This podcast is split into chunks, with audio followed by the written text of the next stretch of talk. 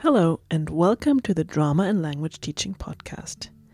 This is a podcast for language teachers, theatre practitioners, researchers in language and theatre, and anyone else interested in teaching and learning languages with drama and theatre. My name is Stefanie Giebert, and I'm the host and producer of this podcast. In this episode, I talk to Nick Bilbrough and Hanin Jadala. Nick is an ELT teacher trainer and author, and Hanin is an English teacher and currently also a student of theatre and education at Warwick University. We talk about the Hands Up Project. The Hands Up Project is a project that started as a storytelling venture targeted at schools in Palestine and now is a charity trust that involves English learners all over the world in online theatre projects. One word about the audio quality in this interview. Unfortunately, the um, audio in my bits is not very good. However, I'm the one who talks least, uh, so I hope you can bear with me, and I do apologize for the bad sound quality in, um, yeah, in the bits where I'm talking. And now, without much further ado, here's my interview with Hanin and Nick. Hello, Hanin. Hello, Nick. Usually, I start with asking my guests um, where they're based and um, yeah, what their professional background is. So, if you would introduce yourselves, um, that would be great. Okay, so I'll go first. So I'm I'm my name's Nick Bilbrough, and I am currently the artistic coordinator of the UK charity called the Hands Up Project. I'm an ELT author and teacher trainer and teacher of English as a foreign language with experience from many different countries around the world. Okay, thank you. Um, Hanin, what about you? My name is Hanin, and I am an English teacher in Gaza, Palestine. I have been teaching for nine years, and I used to run a very active drama club in Gaza where I helped my learners to create and perform their plays through the Hands Up Project. Uh, I have been involved in the Hands Up project since 2018, and now I am based in the UK as I am studying uh, my master's in drama and language teaching at the University of Warwick. So you have a very clear connection to drama and theatre. Um, Nick, could I ask you what your connection to drama and theatre is? Okay, well, I came into theatre quite late. I didn't do any really much drama at all at school. But then I went to college in Denmark. I went to an international college in Denmark and I got very interested in drama. Um, and I ended up going to drama school in Denmark and studying um, acting, improvisation, performing in plays in Danish. And that that's really where my interest in learning a second language or a foreign language through drama techniques started my own experience as a learner, learning Danish as a foreign language through drama activities. Very interesting. Thank you. Danish, it's it's not the most common language to learn, but if of course if you if you're a student there, okay, very. Uh, there's not much use outside of Denmark, but um, it was. I mean, it was just that I was living in Denmark mm-hmm. at that time, and uh, I was interested in drama, so that was what was available to me. To you know, I, I could study a course, um, a drama course in Danish, and uh, I just found it was a really great way to develop my my Danish skills. Yeah, absolutely. I mean, I've made the same experience with English because I joined an English English language theater group when I was a student at university. So yeah, mm. I I think I yeah I, I, I see what you mean. Yeah. And then I kind of, I mean, at that point, I wanted to be an actor and I wanted to act and go on to drama school in the UK. Um, but I suppose I quickly started to get more interested in drama as a as a tool for learning. And I also thought I'm never going to be a professional actor. I'm not good enough to be a professional actor. And it, to be honest, it didn't really excite me as much as the idea of learning um, through drama. And about that time, I was sort of getting qualified in the TEFL field and going down the TEFL route of CELTA and then the diploma and and I ended up doing a master's in educational drama in the University of Central England. Okay, so your connection to drama and theater does go back quite a long way. Sure. Yeah. Yeah. And let's move on to the Hands Up project. Could you tell me when it started? Haneen said she became involved in 2018, if I get if I got it correctly. Um, but when did the project first start? Yeah, well, the project didn't really start with drama. It started um, with me. It started with storytelling, really. And I was invited by the British Council to go to Palestine and to do storytelling workshops with teachers. And I quickly realized that there was a lot of interest in storytelling there. When, whenabouts was that? Uh, that was in 2015, mm-hmm. 2014, 2015. And uh, so I was doing these workshops for teachers, for Palestinian English teachers, on using story storytelling in language teaching. And uh, I just thought maybe there's a way of trying to do something online um, because I I knew about the situation in Gaza and the, the difficulties for young people in Gaza and teachers too to leave the the tiny strip of land that is the Gaza Strip. So I thought maybe there's a way of setting up something online.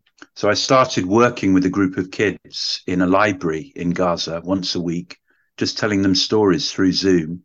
This was a time when no one had ever heard of Zoom. Um, and uh, I didn't think it was going to really be anything major.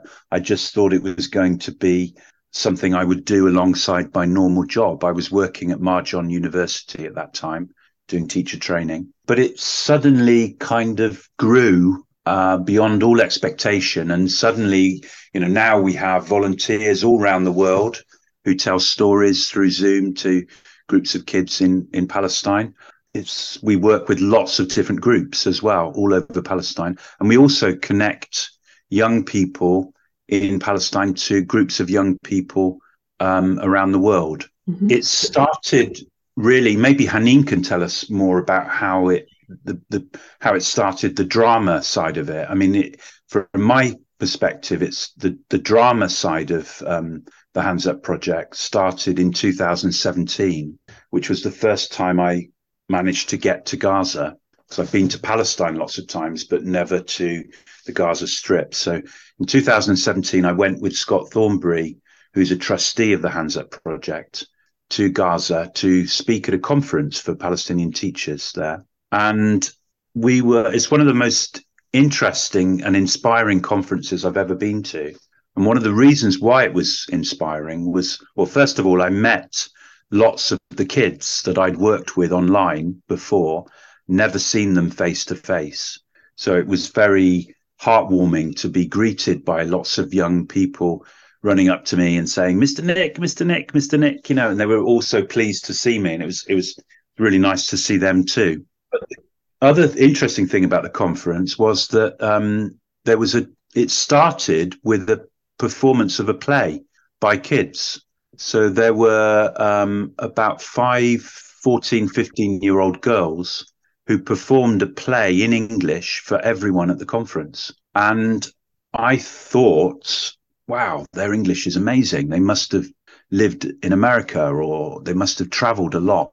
Um, but I realized that actually, I later found out that they'd never left the Gaza Strip, these girls. So I was quite amazed that they reached this level of English. And as myself and Scott were in the taxi on the way back to Jerusalem that night, we we started talking about the idea of running a competition for kids in Palestine where they would create and perform uh, a five minute play in English. And that's how that's how the, the interest in drama and the specialization in remote theatre came about for the Hands Up project. Oh, okay, so if I paraphrase, so it started as a storytelling project where people would tell stories to kids, and yeah. the drama part is basically the other way around. Yeah act and can be seen by other people around the world. Sure. And Haneen was one of the first. I mean, one of the things I did to kind of help teachers help their students to create plays was I went to various different parts of Palestine and ran training courses on delivering um, on setting up and maintaining drama clubs in their schools.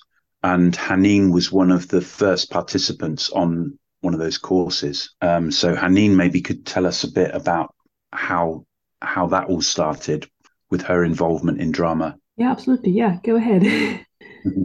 okay, uh, fantastic. So I was trained by Nick late in 2017 when he did that face to face training with a group of teachers about how to set up and maintain a drama club in schools in Gaza.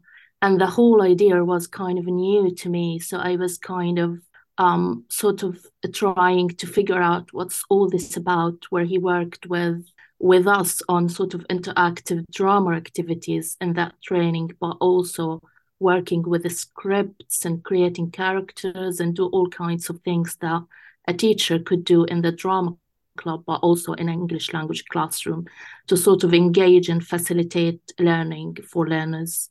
Uh, and then I set up my drama club in 2018, where we started really by doing link ups with uh, with Nick, and he was using Stories Alive, which is free downloadable on the British Council website, which is a very, very good uh, starting point for all teachers around the world who are new to the drama. So we started working with stories and kind of having uh, sort of pedagogical activities around them. And I could see how this impacted learners and my young learners in my classroom and how this could kind of convert those shy learners who usually feel kind of isolated from the world or they they even feel kind of behind in their learning of english they started to feel energetic and confident and they started to be ready to stand very tall in front of the tiny camera and show nick what they have got what innovation they could share with the world. And then gradually we participated in in the uh, playwriting competition where the learners have to sit down in groups and start thinking about how to create a play. This play could be a reflection of their own situation, but also it could kind of be a dream that they want to fulfill or a historical character they want to be one day. So it's kind of open to a wide range of ideas. It's not about moaning about the difficult situation in Gaza, but it's just kind of went behind expectations where they were where they will kind of think about innovative ways of writing plays and performing them on the screen, were called remote theatre. I mean, remote theatre started before that uh, in 2017, but it just comes a lot into light afterwards. And then we had this framework of implementing uh, this sort of learning through a play. So that wasn't just for entertainment or kind of extracurricular activity, but also it was a kind of a very rich learning opportunity for those kids to discuss together ideas and start writing scripts and performing plays. So it kind of mingled between accuracy and fluency in terms of, of language learning, alongside with self-confidence and highlighting their identities in that context. Um, so that's how it started and developed over the years. Um, Haneen, could you mention that that website again that you mentioned in the beginning? Stories, Stories Alive. Um, it's it's it's Stories Alive book by Nick Bilbrough, and it's free downloadable on the British Council website. Okay. Yeah, I could. I yeah, could so in the show notes if that's might be interesting for listeners. Yeah, so it's a book of um, ten stories, some of which are very well known stories certain Aesop's fables and things like that, but also it includes some traditional Palestinian stories. And each story has a um, a chant that goes with it that can be performed. It has a picture story, a story summary, but um, it also has a script, a simple script that can be performed. So it's a very, um, it's not not you know, it's, it's quite pitched at quite a low level of of learner, um, but that's great in a way because they've been used by so many people in Palestine, and it's very it's very heartwarming to see different versions of those stories being performed, and also they've been performed by other learners of English around the world now as well. So that was when we first started the competition, we we weren't really thinking about remote theatre, what we, what we came to call remote theatre. We were thinking just that the students had to create a play and send us a video of the play. The whole idea of remote theatre really came about from a mistake or a misunderstanding, actually, because what we found was that there were lots of entries for the competition. I think the first year we ran the competition, we had 88 entries, 88 five minute plays. And we found that lots of them were very highly edited. There'd been masses and masses of editing on them. And they'd had like lots of support from people who were very experienced in making films and things like that. And so I'm thinking of, you know, there were certain plays where we thought, wow, these kids speak really good English. And then when we actually went to Palestine and met them, sometimes we realized actually they didn't really speak that good English at all. They had just memorized those lines and practiced it again and again and again, that little bit, and then filmed it. So we thought this this isn't necessarily the best way of using um, creating a play for language learning purposes because there's possibly not that much learning going on. They're just memorizing that kind of small extract of the play until they're comfortable with it. But the winner of the competition that year was a fantastic play called Inner Thoughts. And it was actually performed and filmed through Zoom. And that's because the teacher, a very creative teacher in, in Gaza called Amal Mujeres, she actually understood that that's what she had to do she thought that the rules of the competition were that you had to film it through Zoom. So she just did it in one take through Zoom. Oh. And we thought after, and that actually went on to win the competition. So even though it was very simple in terms of technicality, you know, there, were, there wasn't much kind of costumes or anything like that. It was very simple, but it was a real theatrical masterpiece in many ways. Um, you know, it used some interesting things like freeze frames, um, a very interesting background music that indicated a change in the scene. Um, and that one actually won the competition. So we thought, well, maybe we're onto something. Maybe we should make it a rule that it has to be done in one take and we can't do any editing of it afterwards at all. So the next year we ran the competition, we did it in that way. And it's always the way, I think, that when you introduce more rules, I mean, this is a classic thing about drama, isn't it? The more rules that you introduce into an improvisation exercise or into any kind of drama activity, the more we're able to uh, tease out creativity from from the participants. So we had some incredibly creative um, entries the next year, and and that in that year the rules were no editing of the film, no editing whatsoever. It had to be done in one take. So if they made a mistake, they'd have to film the whole thing again.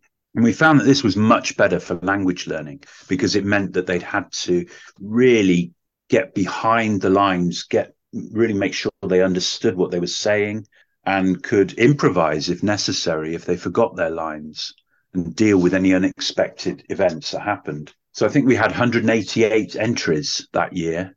And some of the other advantage, of course, in doing the competition that way was it meant that those plays could be performed remotely. So many of those plays would have been performed at literature festivals around the world. Um, they've been performed in schools around the world, at conferences. Um, we've performed several of them at the IATEFL conference in the UK.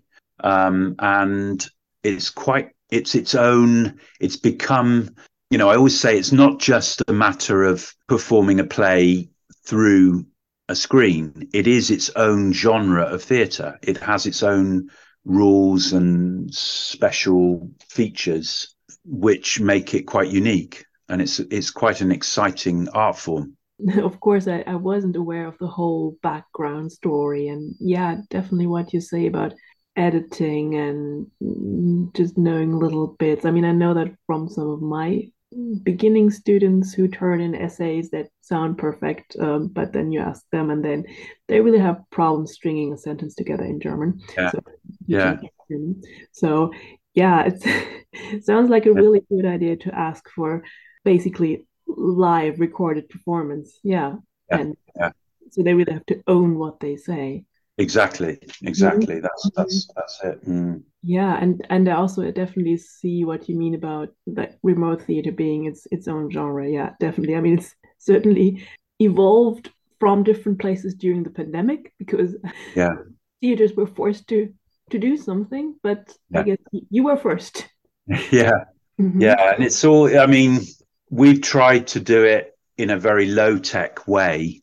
Um, I mean, often the internet con- connection is very weak in Gaza, um, and the there are regular electricity cuts and things like that. So we've tried to do it in a very kind of low tech way. Um, in fact, there are plays there's a particular play in the book um, doing remote theatre called The Screen, which is one of the plays that I wrote, and that's just done in darkness with candles. So it it can work with with a very weak internet connection, and it, it uh, I mean one of the things that makes remote theatre I, I think kind of different from standard theatre is is our faces. Now, if we perform a face to face performance in a theatre, the audience can't really see our faces very very well unless they're very close to the stage. But in remote theatre, you know, if if you're doing a performance and you're on a big and your face is on a, a big screen, there's so much potential to to see real, you know, the expressions very clearly. So the the face is a very important part of remote theatre and we've experimented with lots of different forms like you know puppetry and using masks and things like that. But i think they don't work so well through remote theatre because you're missing something. If you if you can't see people's faces clearly you're really missing missing out on something. I don't know if you'd agree with that Haneen yeah i agree but also it depends on the nature of the play and the context. But the face is very important in remote theater because it's very powerful when it's very close up to the camera where the audience kind of because in remote theater it's different from standard theater as nick said because um the audience is your camera. You can't really see the audience so the more interaction you make between your face and your voice and, and the camera could be very powerful yeah and that's yeah that's another point isn't it i mean there are lots of ways in which we can use the camera in remote theatre. Um, I mean, so we can almost give the camera a role. Um, and I mean, sometimes uh, there's a play in the book where the camera is a mirror. So the actors are looking into the mirror. Um, there's also another play where the camera is one of the characters in the play, but we never see that character. We only and we don't even hear the voice of that character. We only hear the responses. And that's a play written by um, poet and playwright Benjamin Zephaniah called A Passport for What? Very interesting play, written especially for this this for uh, for remote theatre to be performed remotely. So it, it, does seem to have some elements of film because you're talking about the camera. So yeah, mixed between theater, film, and something of its own, probably. Yeah, yeah, yeah. I kind of mm-hmm. think of it as a sort of halfway house between between film and theatre. It's not pure film because there isn't any editing and it's performed live. It should be performed live. And you know, it, it really does it is important that it's performed live. I mean, sometimes when we do events, we show the recording of a play but it's not the same as doing a live performance because you know there's always the potential for something to go wrong. And that adds something to it. We all know that about theatre. That's what makes theatre special isn't it? The potential that anything could happen because it's live theatre things could go wrong but things could also go beautifully right um, and that's that's what makes it special mm-hmm. Yeah, absolutely. So the the the unexpected might happen. Yeah, and it usually does. Mm. it usually does. Um, yeah, I mean, we did an event in Belfast where we hired a cinema.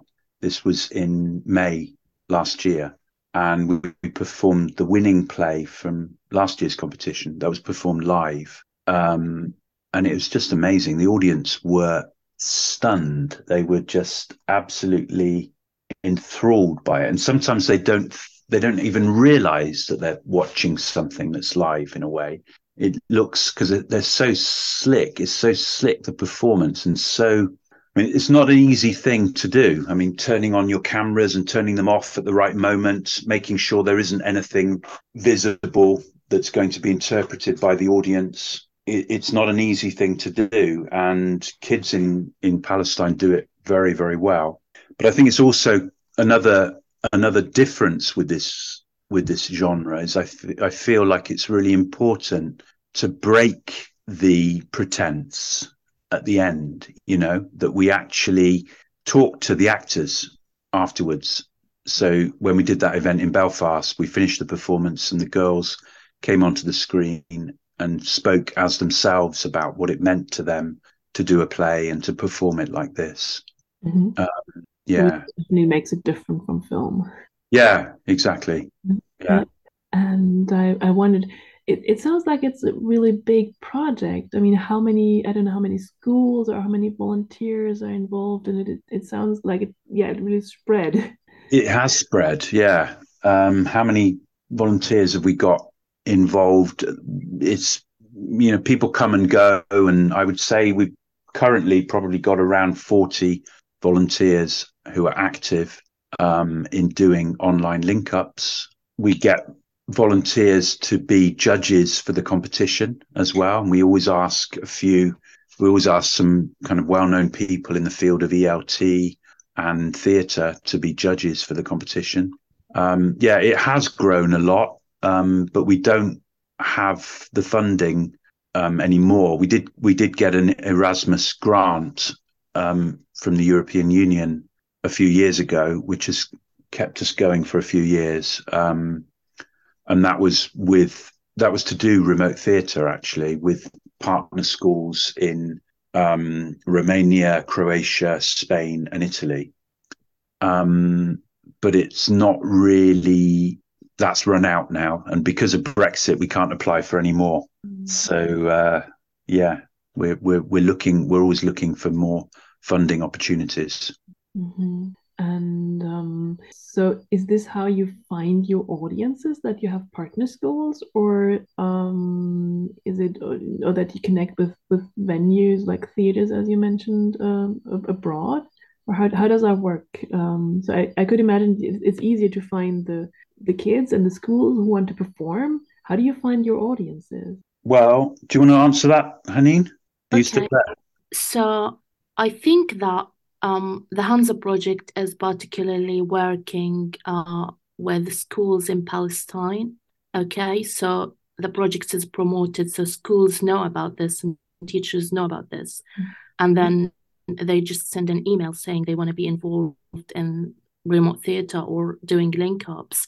But also, there is a room for partner schools from other countries to be involved and it's all go through sending an email to the Hands Up project and expressing their interest and linking together as weekly link ups or doing a play together. And this leads us to um, to the intercultural remote theatre competition that's coming up uh, in the next few months. So the Hands Up project is not only working with schools in Palestine, but it's mainly working uh, in Palestine and linking those schools uh, to other schools around the world and other volunteers around the world. And about the audience, so um, the plays uh, could be performed in lots of events that are running regularly either in the UK or in other countries could uh, could be performed in uh, conferences, online events, uh, international days. So there are lots and lots of things that the Hands Up Project uh, is regularly launching and, and organizing, such as celebrating um, the International Women's Day or uh, those kinds of occasions and festivals. So um, the range of audience is quite big. And uh, since I came to the UK, I was um, doing a couple of talks around the country, and I could see that there is a lot of interest for people here to know more about the situation in Palestine. And in a way, they always express how how are they amazed by the innovation of those young kids in Palestine who live in such underprivileged context and who suffer a lot, but they're still able to grant hope to other parts of the world. And this highlights the importance of the work that the Hands Up Project is doing for those young people in Palestine who are going to lead the future of all of us and other young people in other parts of the world in amplifying the voices of the unheard and making them feel welcomed in the outer world. And that's that's what we're really excited about now. This is a new direction for us where we kind of started it last year um, with uh, making the competition open to anyone in the world now. So the rules now are that um, there need to be two or three um, young people in Palestine working with two or three young people somewhere else in the world. And they've got to make a performance of one of the plays in the book doing remote theatre. Um, and they've got to practice it through Zoom, pra- do all the rehearsals and everything, and get to the stage where it can be performed live um, remotely at the end. Um, but there's so much learning going on. You know, one of the struggles I've always had with um, sort of using drama for English language learning, if you're working in a monolingual context, if you're working in, I'm sure you've experienced this too, Stefanie. You know, if you're working in, say, Germany and you're teaching English and they're working on a play, it's possibly difficult, unless they're a very high level, to get them to use English for all of the rehearsals, um, especially if you're working with young people. You know, for all the planning and everything that happens around the play, um, it, it's it's inevitable, in my experience, that students switch into their first language. Yeah. I was often uh, lucky because I had mixed groups where we because I ah. did at university and we often had yeah. students, so international students coming in and making like half German and half international groups. So it was a little easier to stick to English, but I, I totally yeah. Yeah, yeah. Well, that was my experience too. Actually, a long time ago, I used to work with refugees in Birmingham teaching English to refugees, and we we did several plays, and of course that was English was the only language that they had in common, so they had to do everything in English, um, and that's really what's the that that's really the case with this way of doing the competition. So the winners last year were from three three girls from Gaza and two girls from the Czech Republic.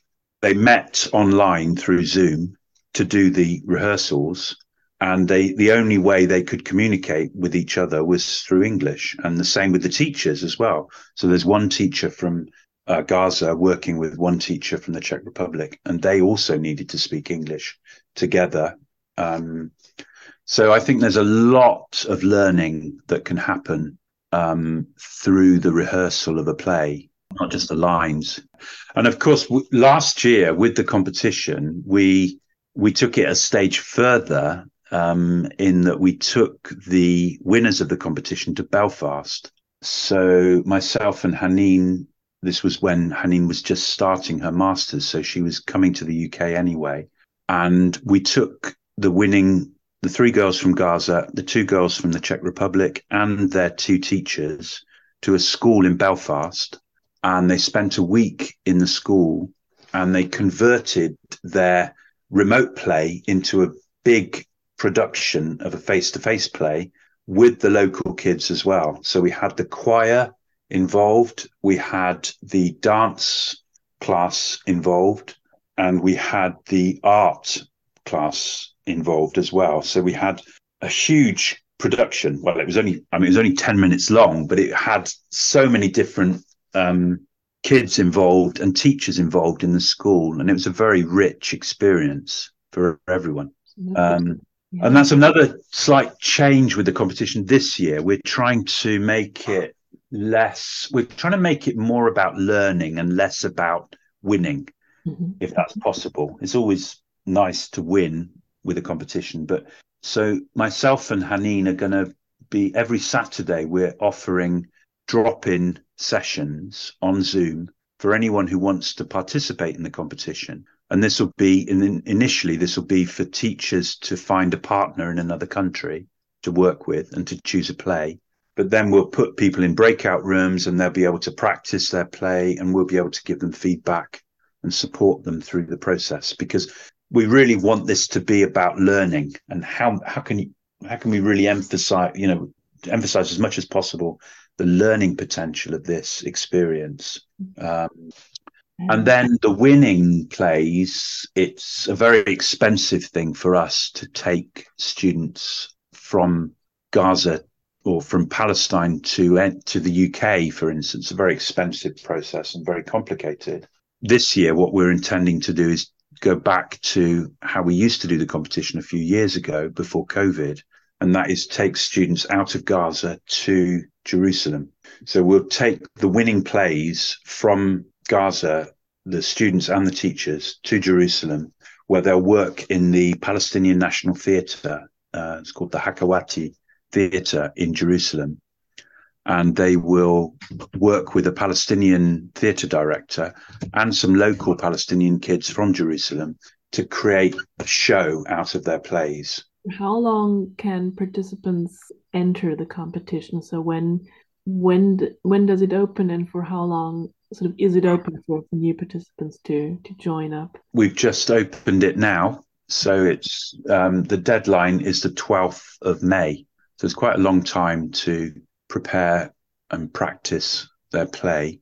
Um, and every Saturday, we'll be offering drop in sessions where people can come along and get some feedback on their performance. And um, we, we did mention the book a couple of times.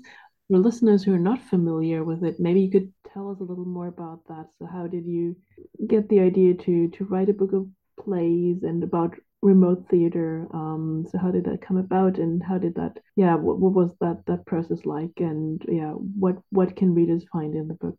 Yeah so the book the idea for the book was really a benefit book for the hands up project. So we asked lots of well-known people in the field of english language teaching and theatre and children's authors lots of different people to write including um, palestinian teachers of english who were involved in the project to write plays for the book. So we asked them to write a play that could be performed online, and we had some.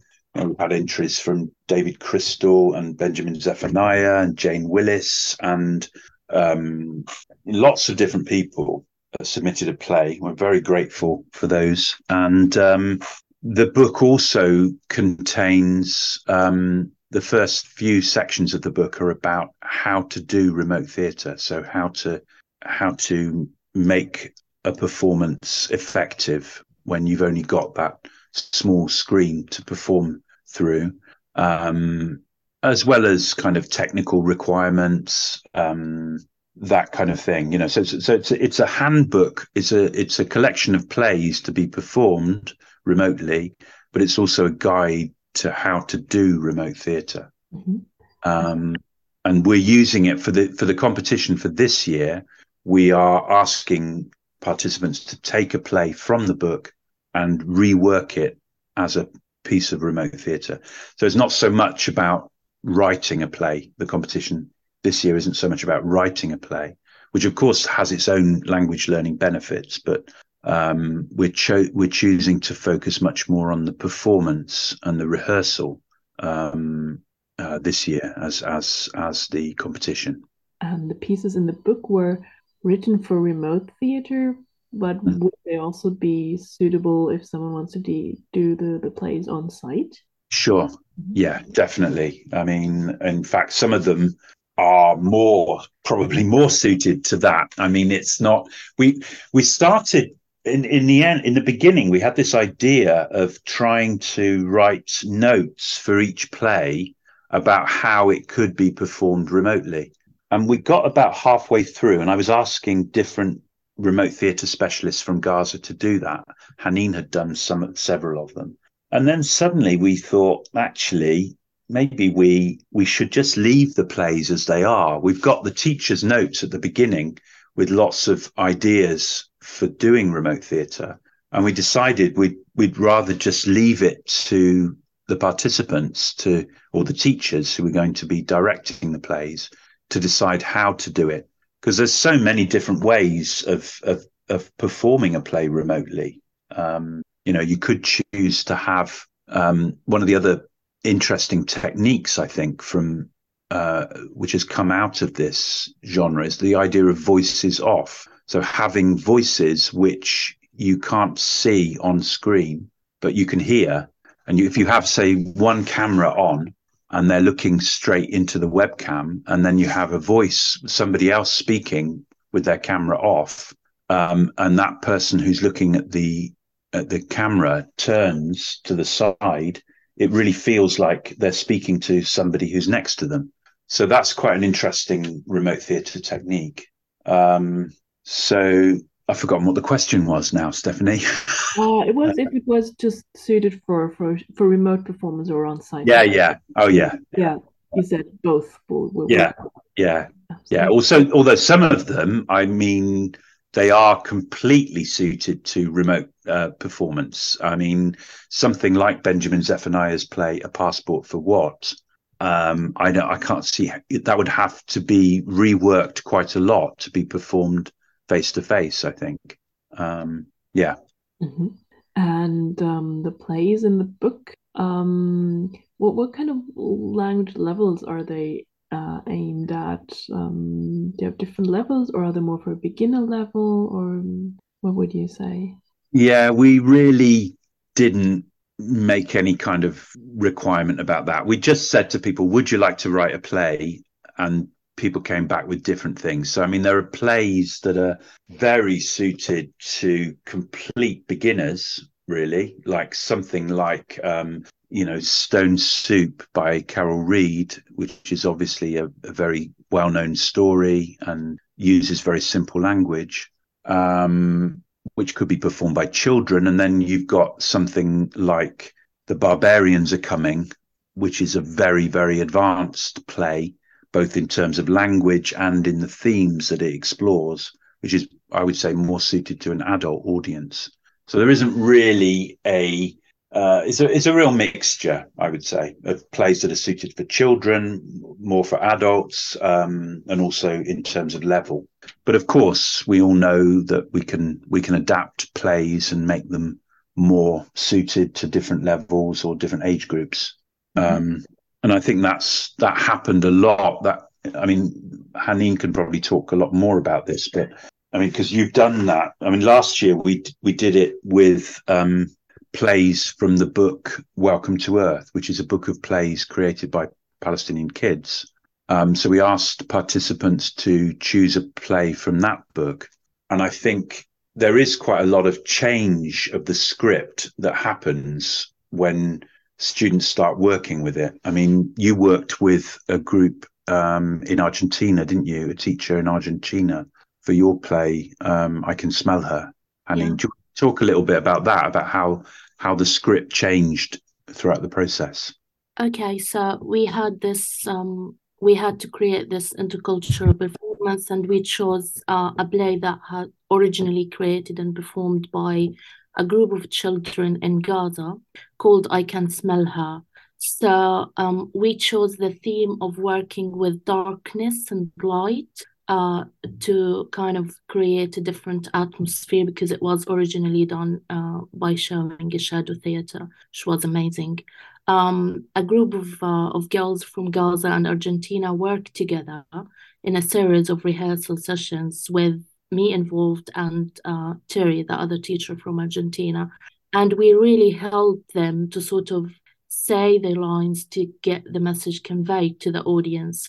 And um, in some bits of the rehearsal sessions, the girls were kind of saying the lines inaccurately. And it's really important in a remote theatre context that the girls say their lines or the actors and the actresses say their lines accurately and as as accurately as it could be because in a standard English language classroom, the students and the teacher kind of know the context of the conversation and it's pretty much connected to the course book. While in a remote theatre learning environment, they had to get it right because the audience will hear this for the first time from them and the message should get across to the audience mind. So if they just say the lines, whatever, or if they were not accurate, the message won't be conveyed as it should. So a series of rehearsal sessions, very rich learning environment was there when we rehearsed um, I Can Smell Her, lots of scaffolding and so many different techniques.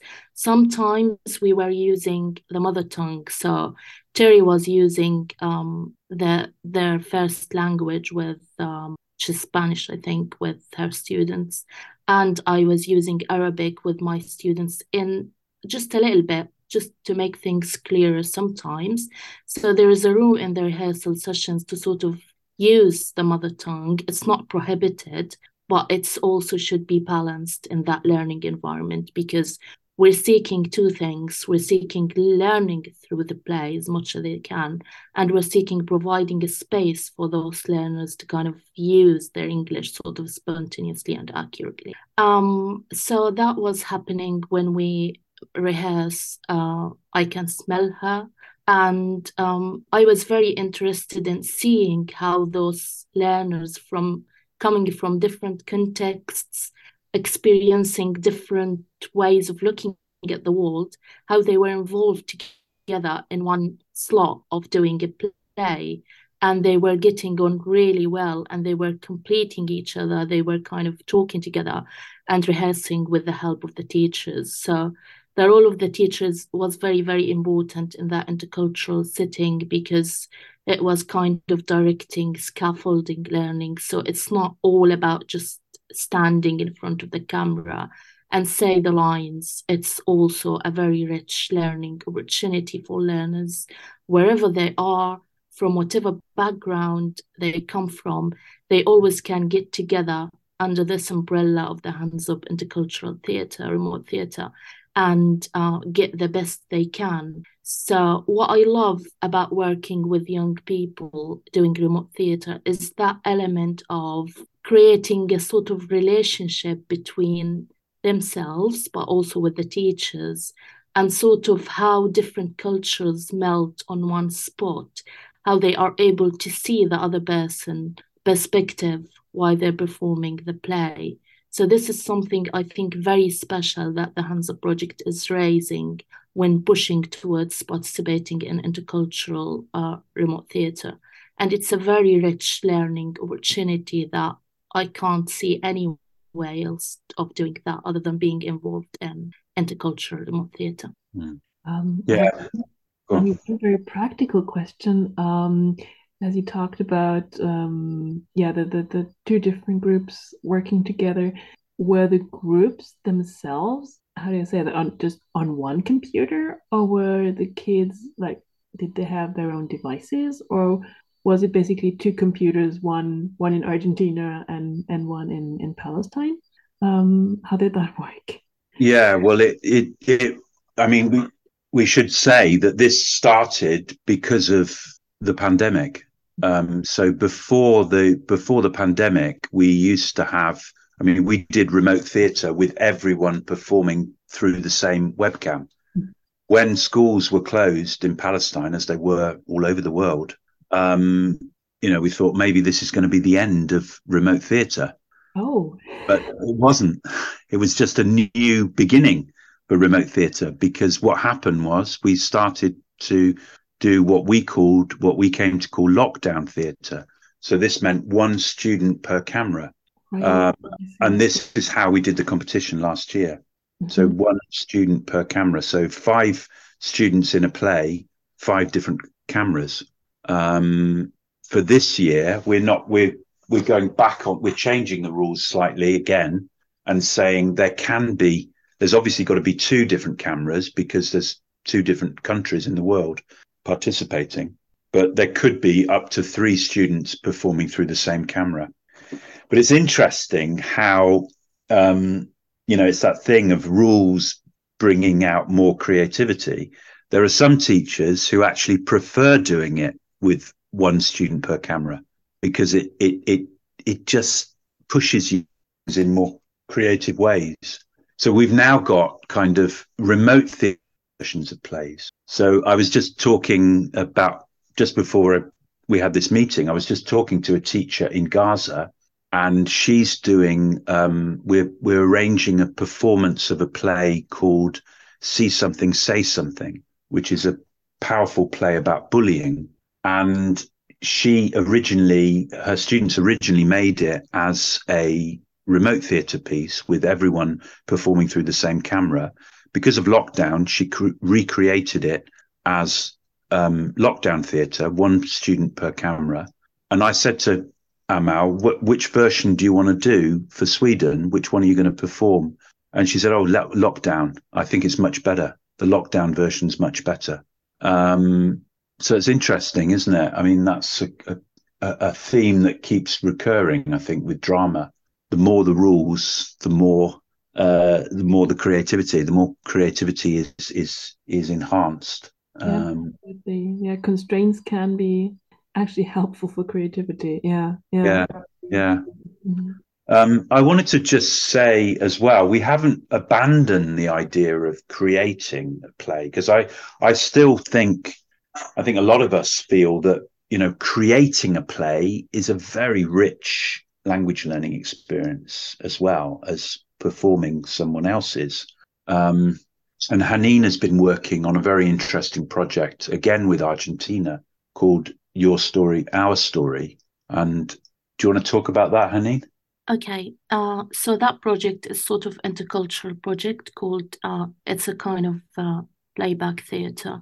So it's the whole idea of that project is having uh, two classes together and they swap their personal stories. So it's very simple and easy. They have to write their personal stories individually. Then they have to decide together which stories they, they want to send to the other group. So um, Palestinian girls in my school decided on which personal stories they want to share with uh, their counterparts in Argentina. And Terry did the same with her girls. So they we swapped together the stories through emails well, the teachers did. And then um, we had to create that intercultural framework for implementing personal stories in the classroom. So we went through different stages of writing the scripts for those personal stories. So that was kind of scripted version of your story, our story. The kids in their local context in, in Gaza and Argentina worked together and they created the script for the personal story and then they had to get together in the rehearsal sessions again and perform the other people's story. So argentinian girls were preparing to perform um, a, a, personal story for one of the girls in gaza and uh, the girls from gaza did the same. And it was very interesting when they got together in the last meeting so they had to perform that story to each other every group has one performance to kind of um, perform in the last meeting. And it was really rich, the sort of feedback those girls gave to each other and how when they reflected on how did it feel to see your personal story performed by somebody else who has never lived in your context who has never had the same way of looking at the world as you and was coming from a completely different world and completely cultural background and how they managed to kind of create slight differences in the person story. It was very interesting to hear and see how the kids were competent and able to reflect on that. And that's what we all about when we when we teach English. We don't want them to learn about English. We want them to use English we want them to express themselves in English and we want them to have responsive and reflective skills in English. We want them to be critical thinkers. And I think that all of these things have developed uh, during that project um, in terms of language learning and also in terms of building their personalities and their characters and build that kind of willingness to accept other people's differences. Mm-hmm. That's yet another variant or another um, facet of this whole this whole concept. Yeah, yeah. Mm-hmm.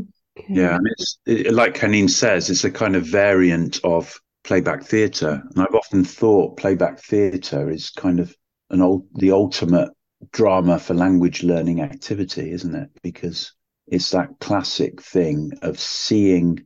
Uh, you know, I've often thought a great way to learn a language is to try and say something and then hear somebody else repeating back to you what you've tried to express in a more in a reformulated format in an upgraded format. And i suppose that is what playback theatre can do um, because you can see your stories performed back to you in an upgraded version. And i suppose this isn't this is slightly different in that there's more planning. It's not a spontaneous performance. There's planning involved but that also has its advantages. Um, I think there's a lot that can be learned from students sitting down and trying to write a script for a story, uh, converting a, a, story into a script. There's lots of learning that happens there. And, and Haneen's got a re- very interesting framework for creating plays as well, um, which can be done with very large classes. Um, uh, do you want do you want to talk about that, Haneen? So the whole framework starts from uh, kind of um, raising the students' interest. So they write stories in English about anything they want to want to write, and then they brought they they just bring these stories to the classroom where I just divide them into groups, and each group has a a leader who's kind of being involved in my drama club in the last year or something. And then um, they just had to sit down together, discuss uh, which story they want to convert into script uh, for the first step to kind of break the ice and make them more feel more confident and sort of make them feel more comfortable about performing later i just ask them to create a sort of poster presentation for the story they have chosen to be converted into play. And after they work on the poster presentation together they could uh, add pictures they could write on a poster and present it in front of their classmates. And and then uh, this stage of modeling where I just um, read out script for them or just give every group a script to look at. So that would be a model for them to kind of follow in terms of stage directions and how they are going to write their scripts afterwards for the story they have chosen earlier. And then each group kind of go away and start writing a script collaboratively together. And a lot of learning is happening at this stage because they kind of discuss different possibilities of assigning roles to characters and write about stage directions, all that kind of stuff, and also kind of um, implement the, lang- the spoken language on papers. Um, after they have written the script, they have to hand it back to me, where I do the reformulation stage, where I kind of look at it. And Nick has mentioned a very nice activity in his book, Memory Activities for Language Learning, called That's Not How I Wrote It and this goes in line with what I have developed later on about this uh, kind of having two versions. One of them is the very first draft that the groups have worked on, and the other one is um, the edited version that the teacher has worked on. Um, and I would like to stress out that I don't change anything in terms of the learner's voice in there. So I don't change ideas, I don't change the names of the characters or anything. I just look at the language in terms of grammar, spelling, punctuation marks, that kind of thing. And I just kind of look at it in a more advanced way. And then I just um, we just have a meeting with all the groups and I give them the scripts back without their very first draft and this kind of uh, provides kind of challenge for the learners to kind of notice and play with their memory capacity to notice what kind of changes um, has the teacher done uh, in terms of uh, the very first draft in terms of language. And then afterwards i gave them the first draft and then they can check if they got all the changes there and they can find out if if there are more uh, and then we work on the rehearsals. And the interesting thing, I just assign roles to them to go away and start rehearsing. Um, and then I, I just come in and give feedback to each of the groups. And we were linking to a famous playwright in the UK called Peter Oswald. He was looking at the plays and giving them ongoing feedback while they were performing to him on screen. And afterwards, they have to go away and develop their performance and come again and perform it to Peter until it's ready to go live on one of the events or something. So, this is simply the stages of how to start off by something really simple in English and ends up with a big performance where, in all stages, the writing stage, the editing stage, the reformulation, and the rehearsal, and the production, a lot of learning is happening. Um, I mean, also the feed, given given the students' feedback is a very large thing to cover now, but it's really helpful and interesting how the teacher can offer rich learning opportunities through this stage of giving them feedback on their written or whilst they're rehearsing. Mm-hmm. Yeah, thank you. So this is this is also super interesting, and yeah, I know teachers are often looking for processes how to work with big groups. So yeah, okay. Um, I think time's coming to, to my mm-hmm. time's coming to an end. Um, I would just ask um if people want to find you on the internet, is there a website or are you on social media? So where can you find something about the Hands Up project? Yeah, so we've got a website, um, handsupproject.org um, and we can be connected. We can be contacted through email info at handsupproject.org. Uh, we're on Facebook and Twitter and Instagram. Um, yeah, and we're always looking for.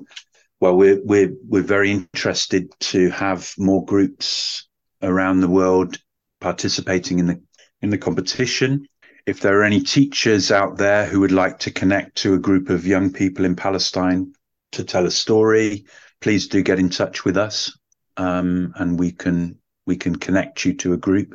And yeah, just have a look have a look through the website. There are masses of resources on YouTube, lots and lots of versions of plays created by Palestinian kids.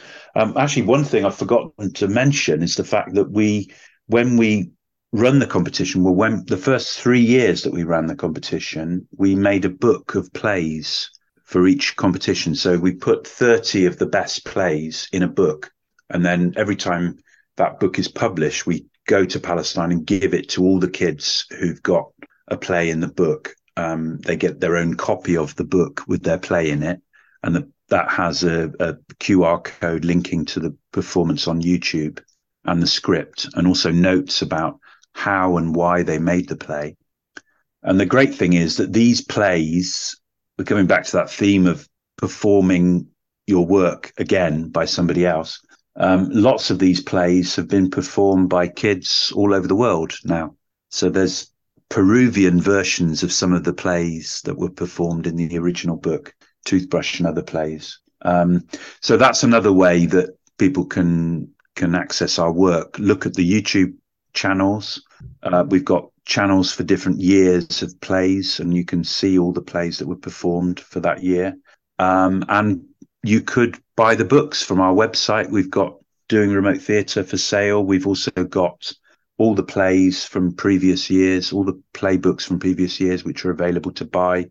Some of them in digital format, some of them just in hard copies but we'll post them anywhere in the world. And we'd love to see if anybody around the world would like to make their own version of one of the plays originally created by Palestinian kids. Um, we'd love to see it. And I can tell you that the kids in Palestine would absolutely love to see that as well. And that's it for this episode of the podcast. Thank you, Nick and Haneen, for this insight into your work.